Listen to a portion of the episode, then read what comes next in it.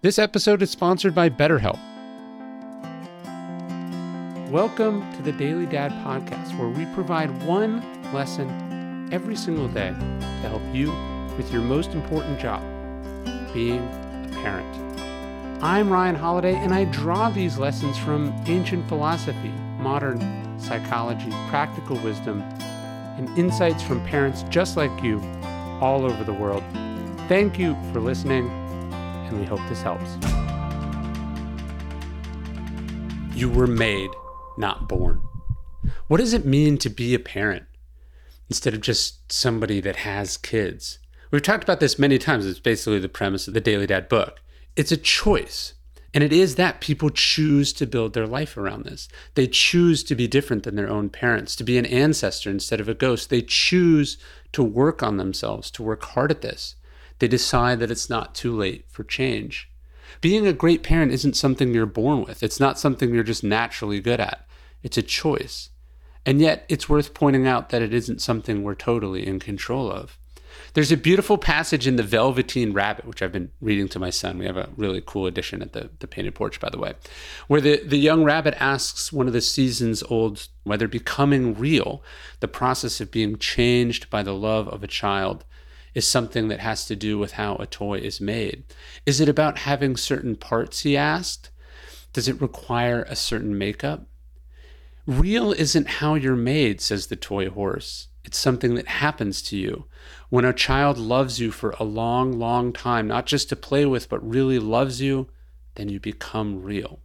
So, yes, it is a choice, but it's an unusual type of choice. It's the decision, as we've talked about, to accept this process, to open yourself up to it, to let it change you. You choose to have kids, and then they choose to give us their love, to really love us. We play with them, we, ch- we connect with them, we open ourselves to them, and they to us. And then this process changes, transforms both of us in the most wonderful and magical of ways.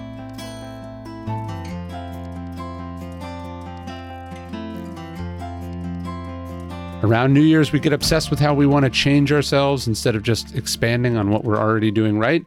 And therapy can help you find strengths so you can ditch the extreme resolutions and make changes that really stick.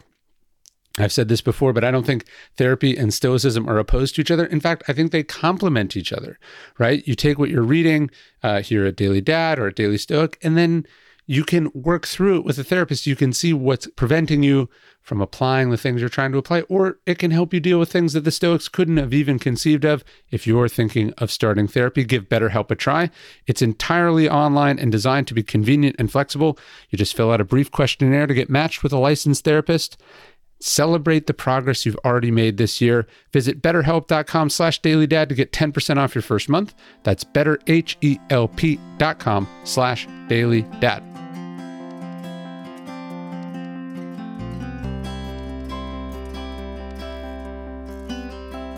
Hey, you're listening to the Daily Dad Podcast. One meditation a day inspired to help you do your most important job, which is be a great father. These are meditations inspired by ancient wisdom, psychological research, and just great strategies from normal dads just like you. Thanks for listening.